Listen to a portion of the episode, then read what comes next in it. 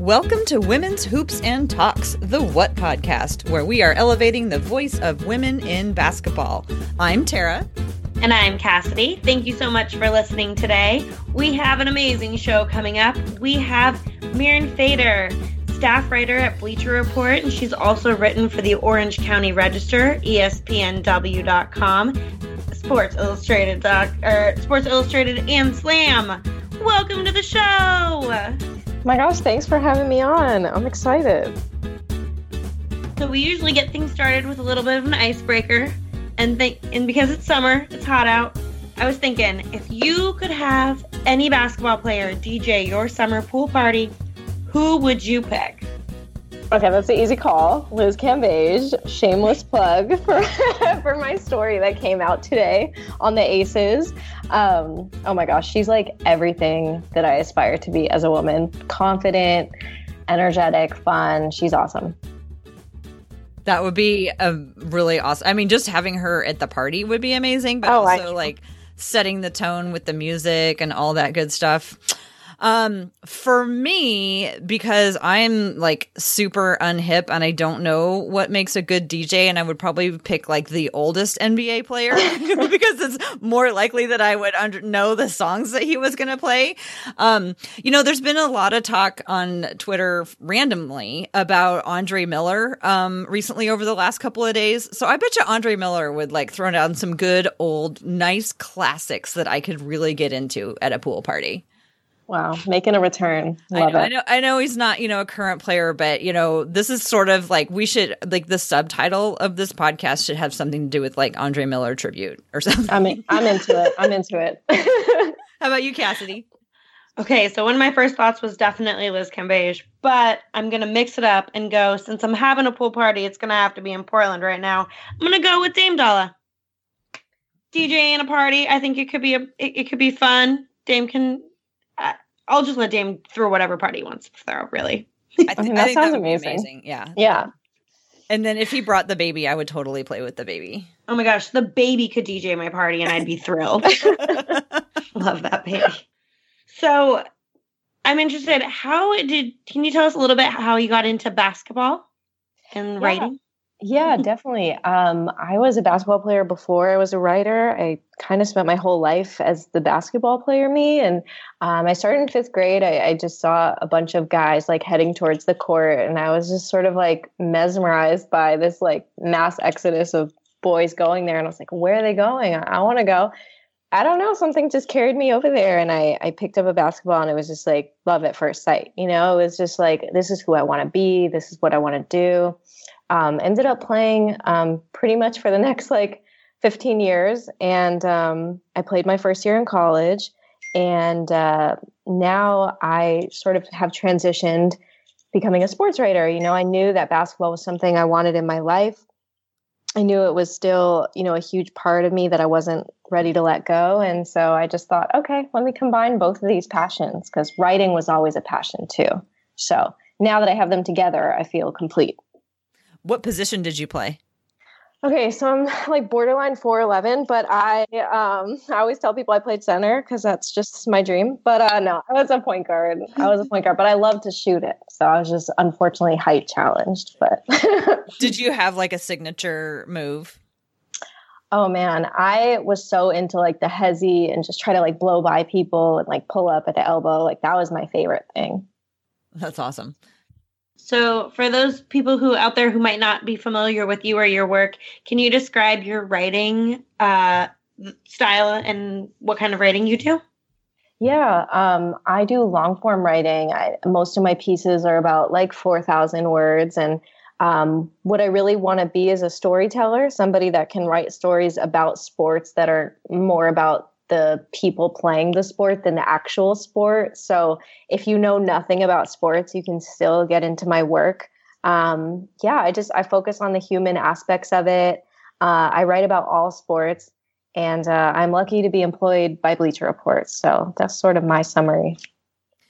So we each picked out a couple of articles about yours uh, of yours that we wanted to talk about.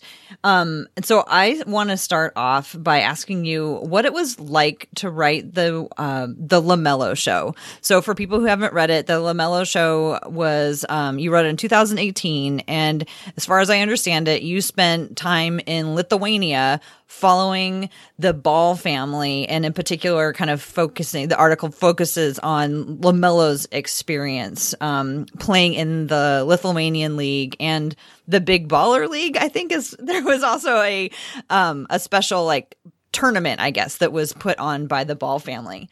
So I found that a super fascinating look at the Ball family because we'd seen them a lot, but you really like spent time with them on a completely different part of the world. So, you know, my first question about it is just where did you get the idea uh, to do that? And what was it like being in Lithuania with the Ball family? I mean, it was the opportunity of a lifetime. I'll never be able to repay Bleacher Report for. Um, I have to thank Christina Tapper and Matt Sullivan. They just asked me to go. They were like, hey, uh, we think we should do this profile. We want to send you.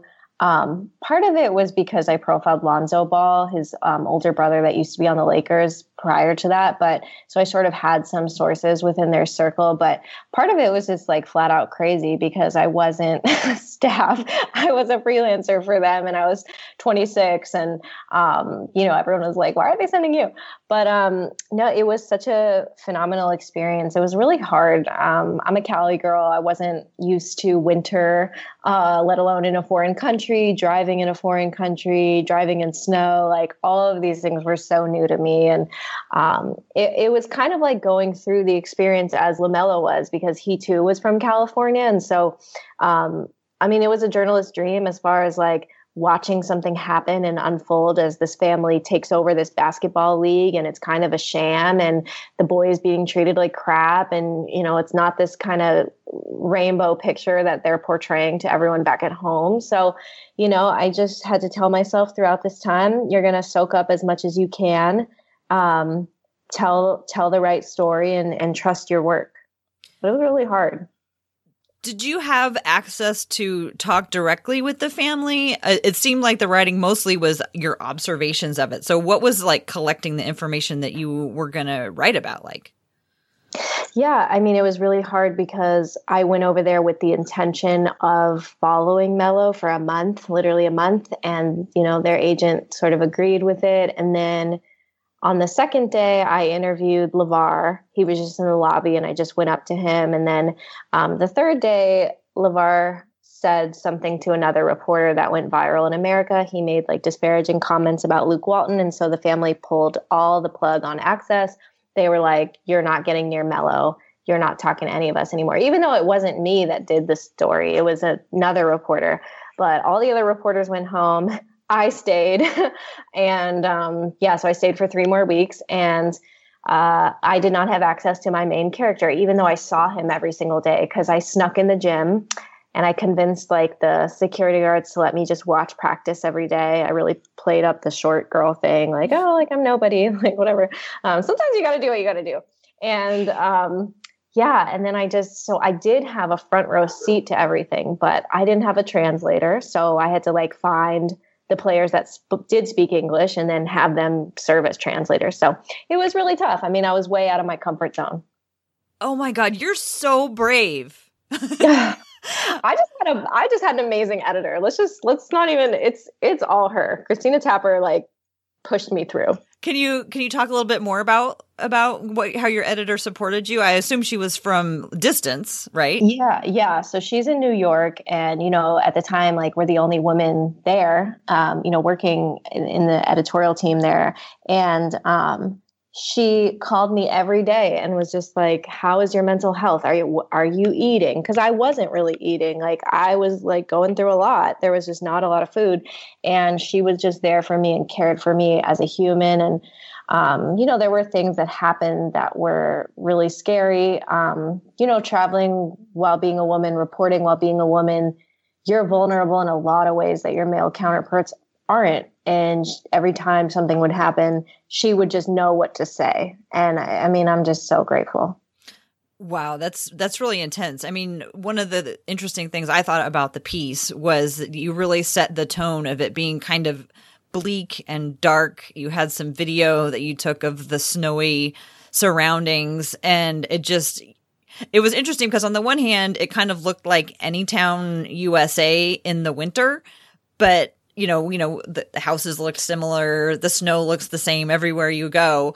Uh, but at the same time, it just had a, a different feel to it because it was in a different part of the world. And I didn't know you didn't even have a translator. So you had to figure all that out.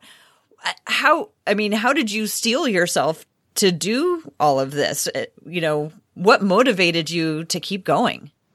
I mean, it was really bleak. It was really dark. It was so hard. But it was because, like, you know, this has been my dream for so long, like in a way basketball, in a way sports writing. And I, prior to this, I was at the Orange County Register for four years and, you know, that ended and we had layoffs. And unfortunately, like I became a full-time freelancer after that.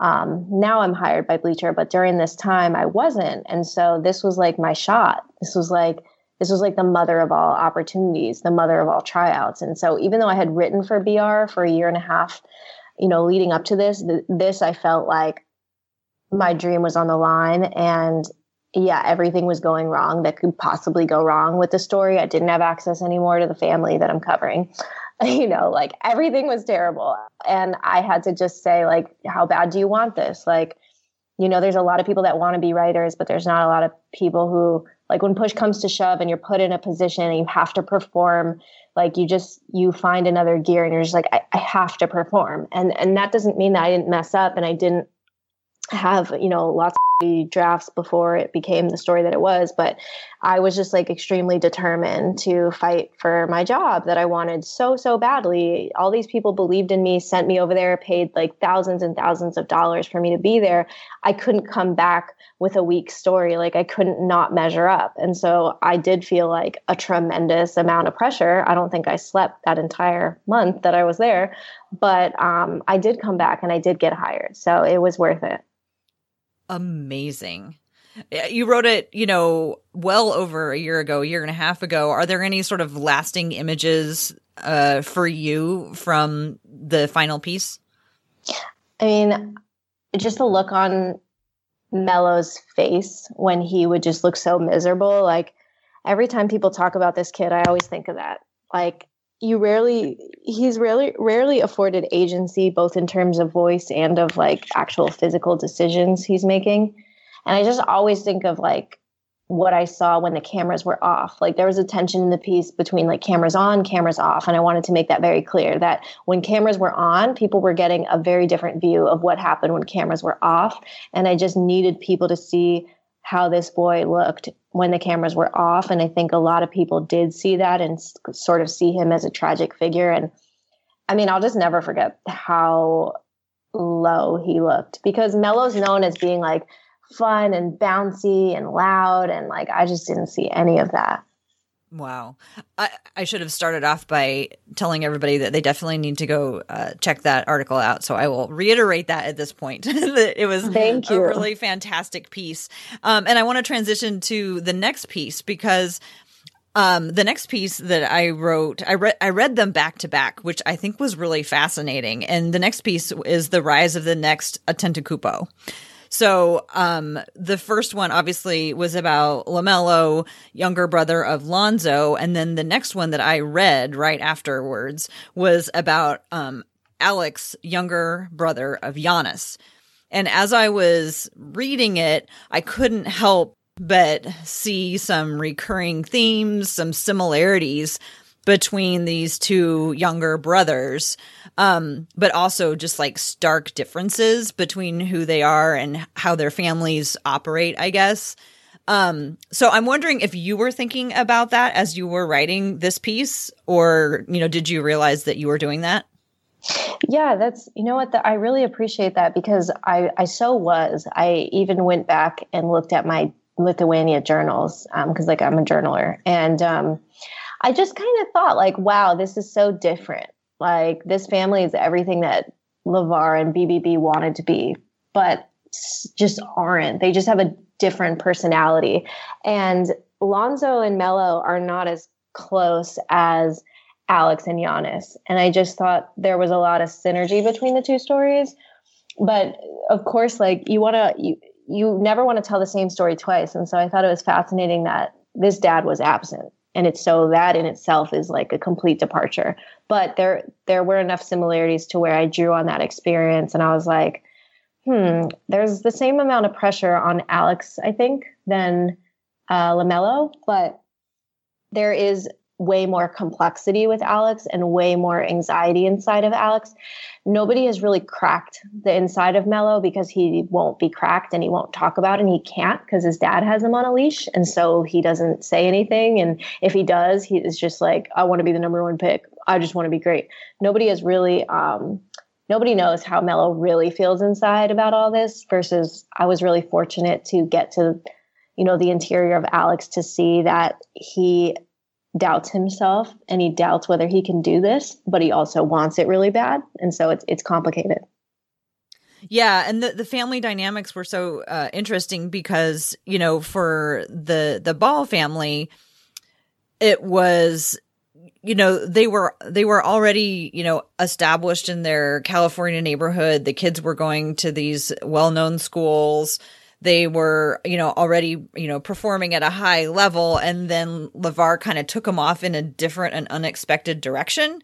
And then on the other hand, you have the Antetokounmpo family, you know, starting, you know, in Greece and, you know, trying to get their dream of, you know, coming to America to be basketball players. And so trying to, having been from a different part of the world to try to come in and, and fit in. So that, that, stu- that kind of st- stuck, struck me as a juxtaposition there too, just between trying to fit in and then trying to also carve your own path and how those turned out differently. Yeah. I mean, you're so right. And I think agency is like a theme of both of them. Like whose dream really is it? I, I think it's unclear. What are some lasting impressions for you about the Antetokounmpo um, piece? I think that Giannis is so much more tender and complex and warm than and and brilliant than given credit for. It, it does kind of bother me when people just talk about his athleticism when there's so many other talents that he has, and I wanted to show a different side of him. I think another thing I realized with Alex, and I realized this, you know, in other stories too, but particular this one is how hard it is to be a young person trying to play sports in America, anywhere really. But I think it's very hard to embark on the path that he's embarking on. And there's a lot of pressure on these kids. And, you know, a lot of times we're unsure why they want to make it, what this does to them, means to them. And um, I just think it's really cool though, that he's in a family where the metrics for success are different. They they want him to go to the N B A, but they he doesn't need to go to the N B A. Like in their family, he needs to work hard, be kind, and be respectful. And those are the, the metrics of success. So I kind of left with the feeling that this is, I mean, this is a real family. You know, this is what brotherhood is about. Well, I've monopolized this whole conversation. Yeah. I'll step back. I'll let get Cassidy ask some I'm questions. Like fascinated, so I'm totally fine with it. um, wow. Um, yeah, those that brother team is they fascinate me for sure. So I want to talk a little bit about Nassir Little and is learning the hard way. Your piece about the Portland Trail Blazers rookie. What was so interesting about him that made you want to profile him? Well, I think in this instance, I got very lucky because back when I pitched it in the summer, he was just like the number three prospect or whatever. And he was about to, you know, I knew he was a one and done. So I was like, okay, I'm never going to get to the Duke guys. Access is probably terrible. Everyone's going to be rushing to profile Zion. I'm going to do it differently. I'm going to profile him. Then and then I wasn't able to interview him till like November because U N C has this policy where they don't let freshmen talk during preseason. So I was like, great, I have to wait. But then it ended up working in my favor because he ended up struggling so much and not really playing a whole lot. And so then the story became way more interesting. And so, I, I mean, I wanted to profile him for so many reasons. Like, what do you do when the plan when the actuality of the plan looks different than what you thought it was? What do you do when you took a risk and it might not have gone the right way? What do you do? And like, you might not make the N B A the way that you want to, you know, when you're not averaging twenty-five points a game, when you're coming off the bench and you're supposed to be a star and everyone's like, what's happening? What's wrong with you? I just found all those things way more fascinating. Yeah, I think it is, it, I think all of those things can make someone uh, relate to him a lot easier, because I think everybody's had one of those moments where they were like, ah, maybe this isn't right. But I think I'm wondering kind of, do you think Portland's going to be a place that he thrives with the culture that the Blazers have built here? I do. I feel like he's in a good position. I think that, first of all, he is one of the most mature athletes I've ever spoken to. You know, I mean, I was really astounded by his maturity. He wants to work hard. He does not feel he's entitled to anything. I know after that season, he's probably way more motivated than he was then, because it was, I mean, it was so hard going through it. I don't think he's walking into this feeling entitled. I think that he's going to put his head down and he's going to work.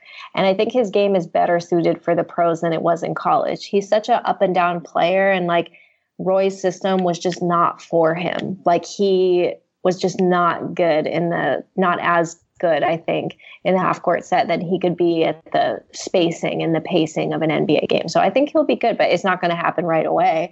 Um, but he could learn a lot from the players there. Do you have a main takeaway about him as a person besides his maturity? I think he's learning what a lot of players uh, would behoove to find out as soon as possible, which is that um, just because you are on highlight tapes and you have athleticism and you're being praised does not mean you actually have transferable skills to play at the highest levels of the game. He was learning how to play defense in his first year of college. So the A A U system that he and so many of these young players are a part of are not teaching fundamentals of help defense. So there were so many scenes, like in the story and just in practice every day, where he's like, I literally don't know what, I don't know what to do. Like, I don't know where to go, because he's never had to play defense before. And so it just kind of made me think, like, how many Nas Littles are there out there that are in for, you know, get all the glory early, and then once they get to college, they're suddenly behind because they, they haven't focused on the fundamentals. That's interesting. Do you, are there any other players that you, that you uh, have followed at all that you kind of feel like also may be missed out on certain elements from playing up in, their way up through A U? I'm trying to think. I've profiled a lot of high school kids. Um, I don't know. I think I think it's a common theme. Like, I profiled Jalen Green, fantastic player, fantastic mm-hmm. person, comes from a great family, as does Nas. Again, like, so much hype, so young, um, incredible athleticism, and he could shoot. But um, yeah, like, defense is never the thing. You know, defense is never the priority. And so, um, you know, I'm not I'm not a basketball coach. I mean, I was actually for four years when I was uh, working at the O C Register to make ends meet, because journalism uh, circa twenty fourteen, fifteen, sixteen. But um, no, I think, you know, my job is to explore kind of the struggles that people go through. It's not all struggles, but it's just like, there's a much more interesting, complex, realer journey underneath big stats and big highlight plays. And I think a lot of people look at young people and they're very dismissive of them. They they don't really understand the pressures these kids are under. They don't really care to listen to their story. But if you really sit down and talk with these people, they have a lot to say. You do quite a bit of writing about kind of younger players before they make it big or get into the professional leagues. Uh, what do you like about learning about those early years of these young athletes? I just think it's so exciting. It's so um, like, there's something very interesting to me about somebody about to set sail on their career. Like, I think it's also fascinating too, saying goodbye to a career, because it's also like saying goodbye to an identity that you've been your whole life. I don't really find the middle of one's career as fruitful, but certainly the beginning is the most exciting to me, because they're about to go on this journey and we don't know how it'll go. It might not go well. They might ride the bench. They might never make it. They might get hurt. They might fizzle out. I just think it's interesting also how excited they are to talk. I think sometimes when I talk to pros, they're just like, can we get this shit over with? But the kids are like, oh my God, like, I'm ready. You know, it's like, it's, it's, it's my moment. And um, some of them can be, you know, too arrogant, but there is a childlike excitement, and you can tell that they're just like, oh my God, Bleacher Report. Um, and so I just, I just like their excitement. It's awesome. Have you ever uh, gone back and followed up with any players later, kind of after they've, they've been in a league for a little bit? Well, I am doing a follow-up story with one right now, uh, an N B A story, and I have pitched the LaMelo in Australia sequel. So yes. maybe maybe that'll happen. I don't know. I'm sure the family won't let me go like near them, but we'll see. So you just had an article came, come out today slash this week for those who are listening. Um Uh, who gonna check the Las Vegas Aces? And you said today that you had a lot of stories that didn't make it into this piece. Um, and there were a lot of great stories in the piece. So I'm wondering if you could give us a taste of what maybe didn't make it in. Oh my Jesus. I,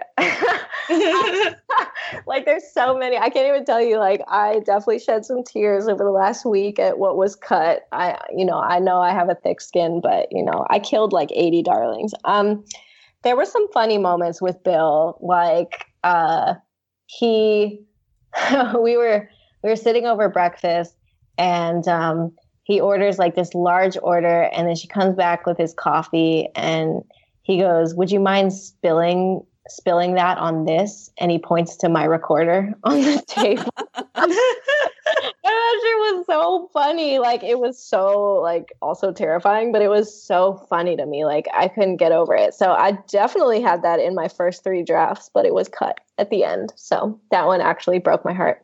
Um, what else? What else? Um, hmm.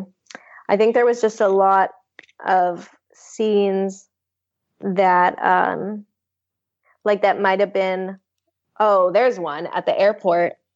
uh Bill's luggage got run over. We like all of a sudden he's in the street yelling, and everyone's like, it, it's literally four a.m. like nothing happened, why is he yelling? You know, we're not on the court. And apparently like somebody ran over his luggage, so that was like struggle defined, um literally in the right before the Delta terminal. Um so that got cut. And then uh God, there was just like the eyelashes scene was so funny with, with G. It, and originally it was like a whole paragraph, but then it was condensed to a sentence. But, you know, everyone's like, come on, lashes, like kill it, girl. And it was just so cute and funny. And, and Liz was like, oh my God, she has the butterfly uh, lashes. And everyone's like, what's a butterfly lash? And then Liz like takes uh, like her lash to her um, lips, and she's like demonstrating like butterfly kiss, and everyone is just like so lost. And she's like, you guys, I'm a white girl at heart, like come on, like whatever.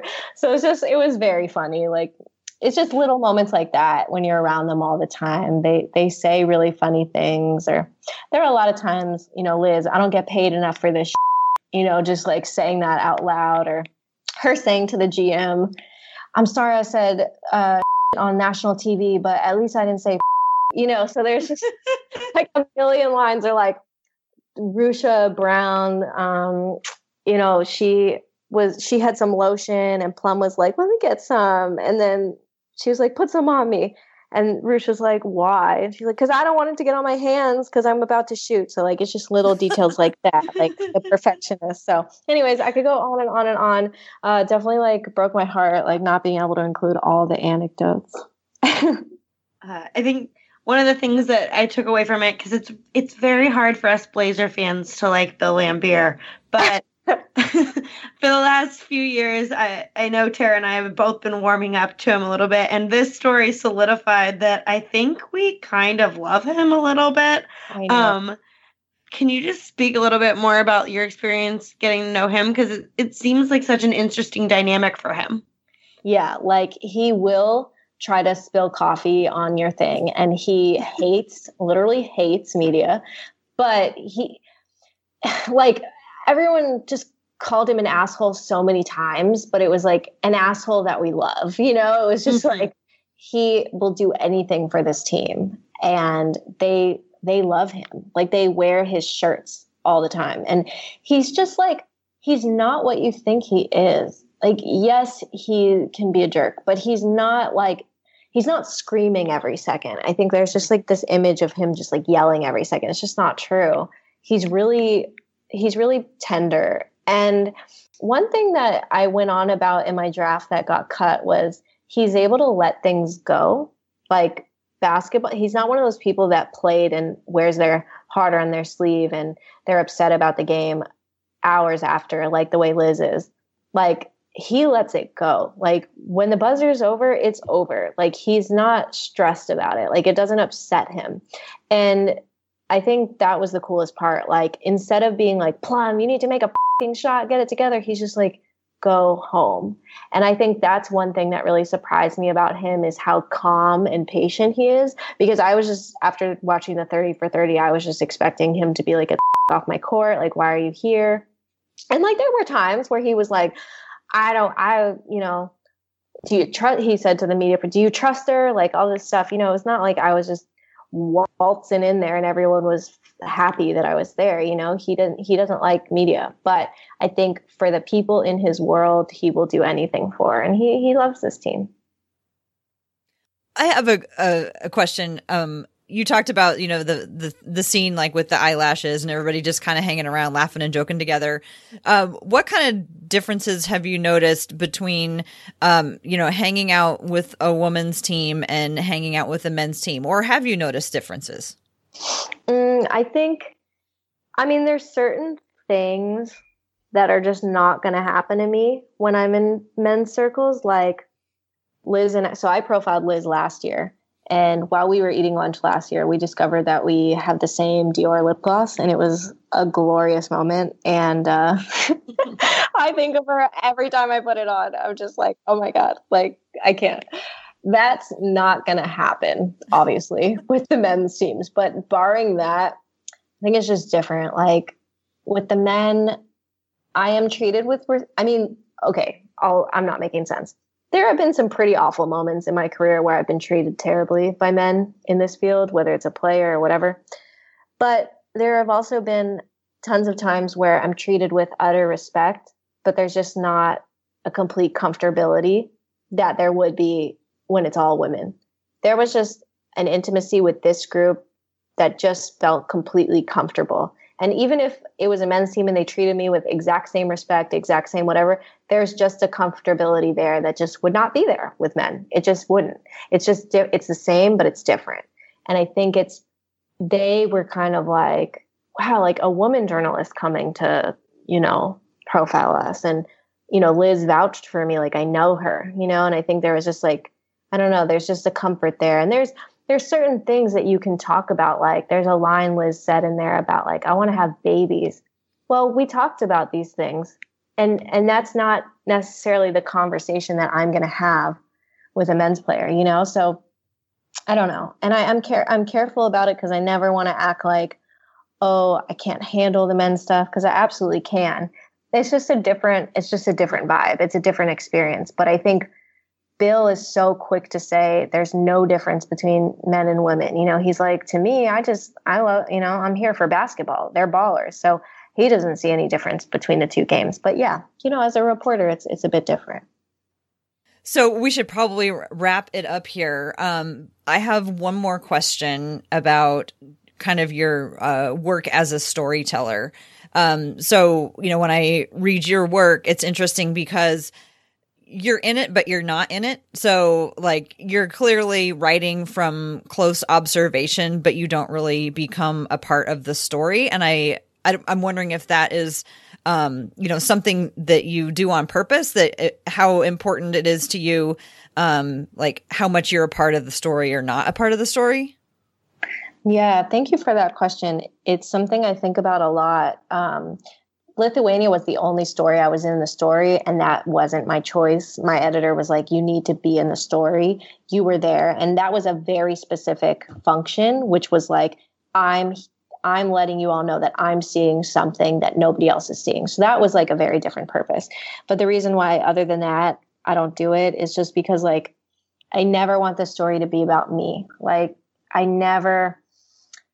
I mean, I, I just don't. Like, maybe one day, like, I could publish a memoir about the stories behind the stories, but as far as like my actual stories, it's, I feel it's a distraction. Like, it annoys me when I see writers say, I, I am watching him in the backyard and blah, blah, blah. It's, it's like a weird flex. It distracts from the scene.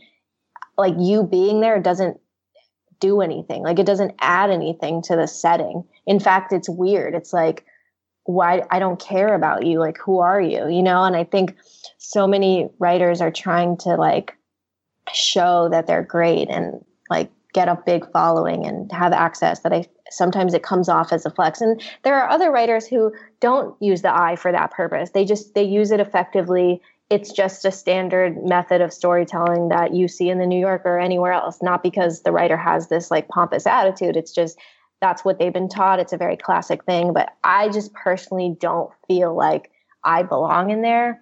And maybe I'll change. Maybe in a couple of years I'll start being in there, but I just, I just like don't see the purpose at all. So I lied. I have another question. Yes. um, who are some of the writers that you admire and some of the people who have mentored you along the way? Oh my gosh, such a long list. I the okay. So the writers I admire. Wright Thompson, um, Gary Smith, um, Jonathan Abrams, um, Jeff Perlman, who is one of my big mentors, um, Ramona Shelburne. Um, but then I have a whole other like list that's not sports writing. So I, I learned most of my writing through non-sports writing, and it's, it's Toni Morrison, Louise Erdrich, Joan Didion, Um, books like Evicted, Matthew Desmond, uh, Ghetto Side by Jill Levy. Like, these are books that taught me how to write. Um, mentors, Christina Tapper, like I mentioned earlier, I owe so much of my career to her. Uh, this woman gave me a chance. She was like, I believe in you. Um, Jeff, I owe so much to Jeff, uh, you know, I just D M'd him one day when he moved to Orange County and I had just started at the Register. And um, I was like, you're you're my favorite writer. Like, can we please talk? And um, he ended up being like, he's like family. I mean, he's he's just done so much for me. I can't even explain. I'm so grateful. And then uh, my current editors at Bleacher, um, Jake Leonard, Elliot Ponnell, Ian Blair. I'm just so grateful for them. And um, yeah, there's just been so many people, Matt Sullivan there. There's been a lot of people that's helped me. And it, it does bother me when like writers don't acknowledge people who have helped them. Cause like, as much as writing can feel like a solitary activity, it's not. Um, you have people in the trenches there with you. And like, I know there's a lot of people that helped me get here, and I would be remiss to not give them credit, because there's so many times where I'm in my own head. I'm like, oh, this piece sucks. And like, they're the ones that bring me out of that. Very cool. Cassidy, do you have any more questions? I'm wondering, uh, just wondering, uh, how can everyone find your work? Oh my gosh. Well, I spent a lot of time on my website. So that would be amazing if they could visit it. Mirin Fader dot com. Very simple. Um, my Twitter, which I'm getting better at, uh, just nerdy writing quotes and coffee shop and cookie musings, um, and basketball, um, which is just at Mirin Fader. So yeah, I would love it if people could check out my stuff. Did you say cookies? Cause that's oh, my favorite I, yeah. food. Um, literally cookies are my superpower. Like, when people are like, how do you, how do you write? I'm like, listen, if I didn't have these cookies, I probably wouldn't get through my deadlines. It's a really bad habit, but it, um, that's, that's my motivator. Hey, you do what you got to do. Yeah. You do what you got to do. What is your favorite kind of cookie? Oh man. Okay. Well, I, I'm kind of like basic, like chocolate chip is like classic. And my uncle makes me chocolate chip cookies. He's like a second dad to me. Yeah. And he puts these like giant chips. It's, it's kind of everything. But second, I'm like any type of peanut butter. Like, I am obsessed with peanut butter. So like peanut butter cookies are just life. Oh, I love peanut butter cookies. Somebody gave me one at work today. It was like, oh. it, made, it made my whole week. I ran into him in the so elevator jealous. And he had like a whole plate full of cookies. And I was like, oh my God, this is like amazing. And he was like, here, you want one? And I was like, oh, it was my favorite kind of peanut butter. The ones that have like very little, if no flour of them at all. So it's basically like just peanut butter. And they're so oh. good. I'm okay, so we'll jealous. Have to do a whole nother podcast about um, cookies. Yes. I'm okay with that.